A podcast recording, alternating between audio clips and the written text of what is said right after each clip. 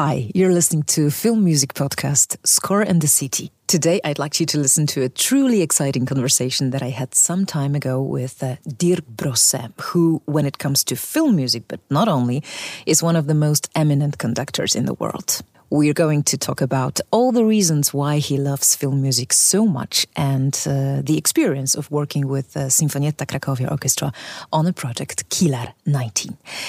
Dirk is a phenomenal conductor who has always impressed me with his feel and understanding for music and the way he's able to inspire people to collaborate and co create art. We are very happy every time he finds space and time to visit Poland, like this year on Film Music Festival in Krakow. And we talked in Ghent, Belgium during Sinfonietta Cracovia Tour. Hello, my name is uh, Dirk Brossé. I'm from Belgium. I'm a composer and a conductor. I'm the music director of the Film Fest Ghent. I'm also the music director of the Chamber Orchestra of Philadelphia. And I love film music.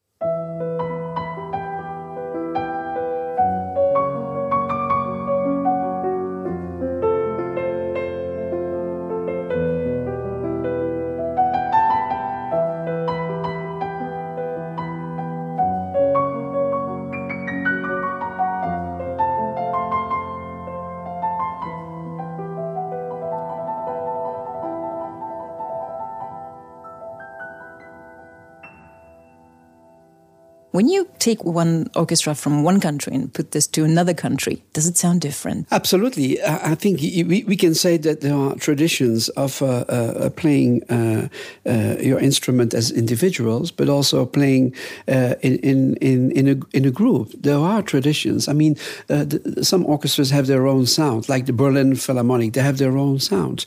Vienna Philharmonic, good listeners, they can say, oh, this is Concertgebouw Amsterdam or this is an American orchestra, or this is a British orchestra, or this is a German orchestra, or a French orchestra. So definitely there is something in the re reproduction, the producing of the of the sound that yeah that that that that um, uh, emphasize the, the character of a, of a, of a certain orchestra, a, a, certain country, and also a certain tradition.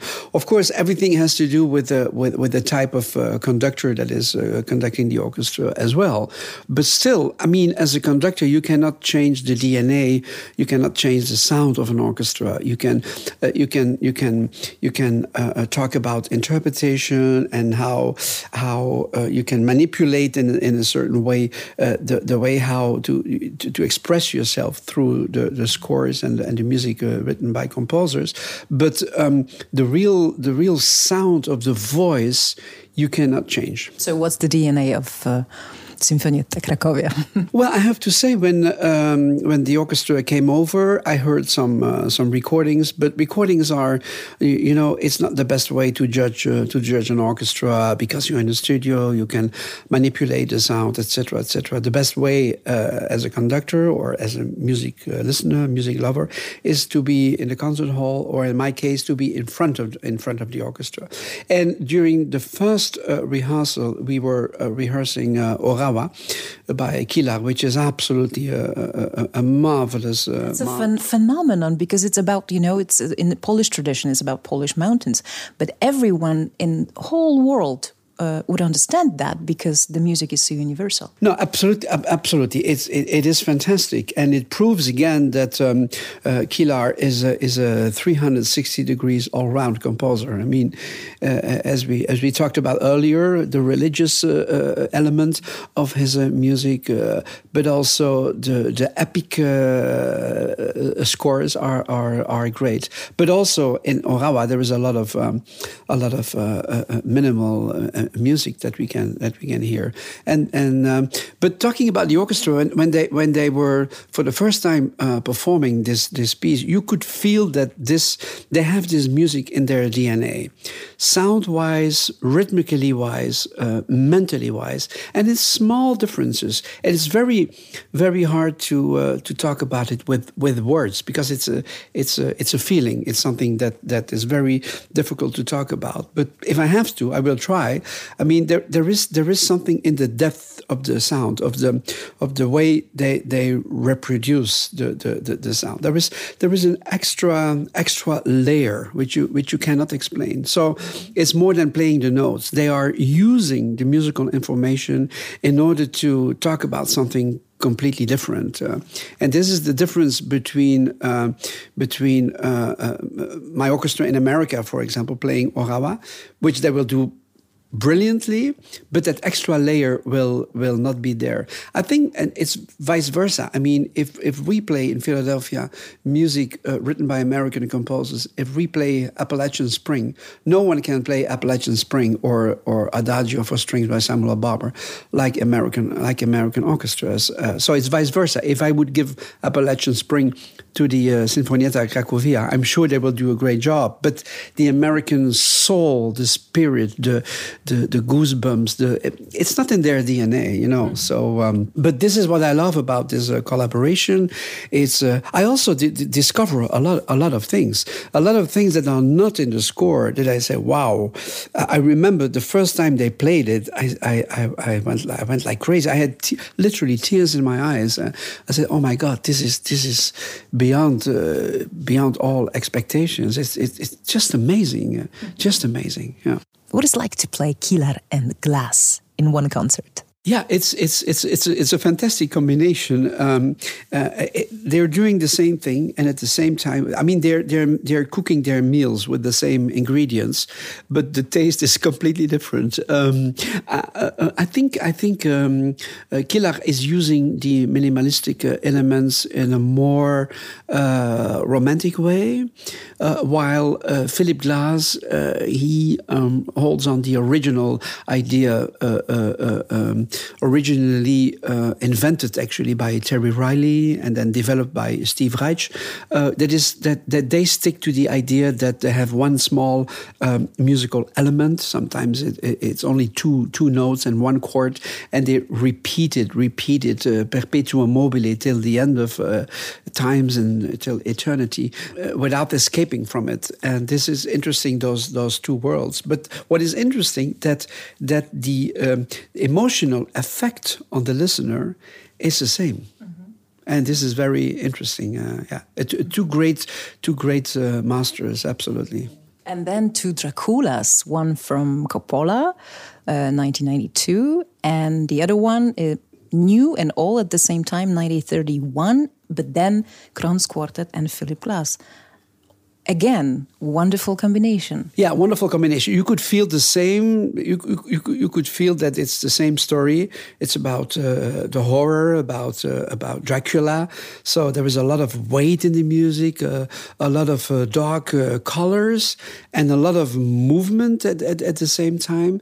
Um, philip glass is using uh, a different tempo. So in, in his music the, the tempis are are quite quite high. You have a lot of information like those triplets, to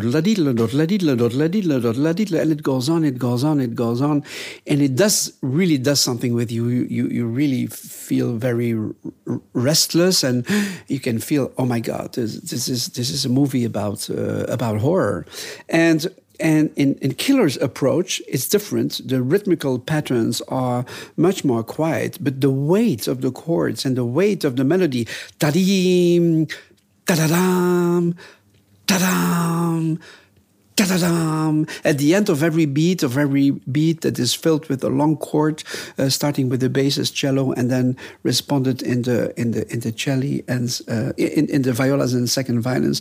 On top of that, there is that melody with a. It's the start of the melody. It has so much drama in it, like ta da-dam da-da-dam. And then underneath there is those chords. They weigh like thousand pounds, you know. And uh, so again, I have the same type of goosebumps, but in a different way. And this is uh, very interesting for for the musicians, but also for the audience. Uh, two different approaches in order to evoke the same emotion. For years now, you've been trying to send some of your love to film music to the audience. So maybe it's a good time to ask why you do love film music. Why is it so special to you? Well, film music was my first love. I mean, I, I always wanted to be a conductor and a composer as a young boy who was uh, eight, nine years old of course, without knowing what, what, what, what it was. But it was when I was 15, 16, that was about the time that the first Star Wars film came out. And um, I heard for the very first time the soundtrack by John Williams, and I was absolutely blown away. Because it's like in this music, I heard everything that I loved. I heard Mozart, I heard Prokofiev, uh, there was uh, Shostakovich, uh, uh there was uh, uh, the Planet Halls, there was Korngold. But above all, it, it is John Williams. It is, it, it is John Williams. So it's music that is connecting to the, to the collective memory. And um, as a trumpet player uh, in those days myself, a, a, professional trumpet player. I loved playing his, his, his, his brass parts and later on conducting his music. So film music was actually my, my first love. And throughout my career, I have conducted so many different uh, genres and styles. Uh, a lot of, uh, in Philadelphia, I do only the uh, classical music, Haydn, Mozart, Beethoven uh, uh, mainly. But um, in Europe, I do a lot of crossover. Uh, recently, I was a conductor on the new album of uh, Stromae for example, so who is a world artist. Uh, I collaborate a lot with pop artists, um, with, uh, yeah, with, with, with, with 360 degrees uh, diverse uh, artists. But I think film music is, is my first love and will always stay my first love. Beautiful. Like two, day, two days ago or three days ago, yes, I saw on Facebook under the, the post about, uh, I don't know what was this exactly, um, a comment like, uh, well, I was with my daughter uh, somewhere uh, during the concert, and now she knows that this was Elmer Bernstein concert and Brossé was conducting. So I always conducted uh, film music when I was uh, 21 years old. 21 years young, I was appointed uh, uh, principal conductor and music director of the Brussels International Youth Orchestra and later on of the Belgian National Youth Orchestra. And I was the very, very first one in this country who programmed film music. And uh, I remember that I was called by uh, the president of the board saying that literally I should not spoil the ears of the young people by programming film music. And I said, What the fuck? You know, I said, I'm very sorry, but I, am or you fire me, or so I said, you have to believe that this is the music of the future. And this was back in 1980, 1981. And he really, I had an uh, official uh, complaint saying, no, I mean, you should do more classical music, etc., etc. But the kids around me, they loved playing film music. And in those days, it was almost impossible to get the sheet music because the music of John Williams was not published yet. I mean, uh, now at Hal uh, Leonard, you can buy everything, uh, all the teams. But in those days, it was very, very hard to find film music. So I, I always did research and, uh, and I contacted uh, personally um, a lot of composers and asking for their music. And most of the, of the answers I got was, oh, I, I, we don't know where the sheet music is. And we, we, we recorded the music 20 years ago, 30 years ago. We can't find it anymore. Uh, sorry, etc., etc.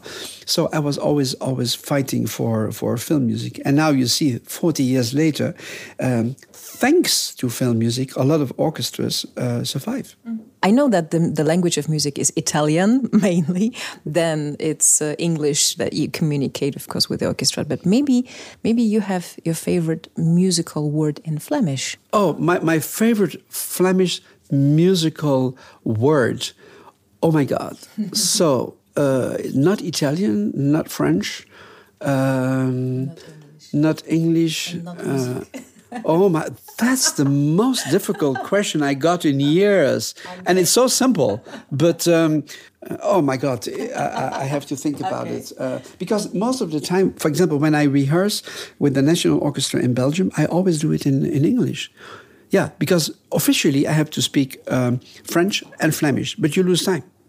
So that's why I do it in in English. So when I when I conduct um, in Flemish, the word is and probably you will not understand it, but the way I pronounce it, you will understand. The word is zachtaardig. Zacht means um, soft, and aardig means family of soft. Zachtaardig, like you are giving, hugging someone, but in a in a very subtle way. zachtaardig. I, I love the word because, because the meaning is in the structure of the word. Like, for example, in English, you say anger. The, the, the, it's, it's in the word, you know, anger or soft, but zachtaardig, zachtaardig. Please, let's play it one more time, but zachtaardig.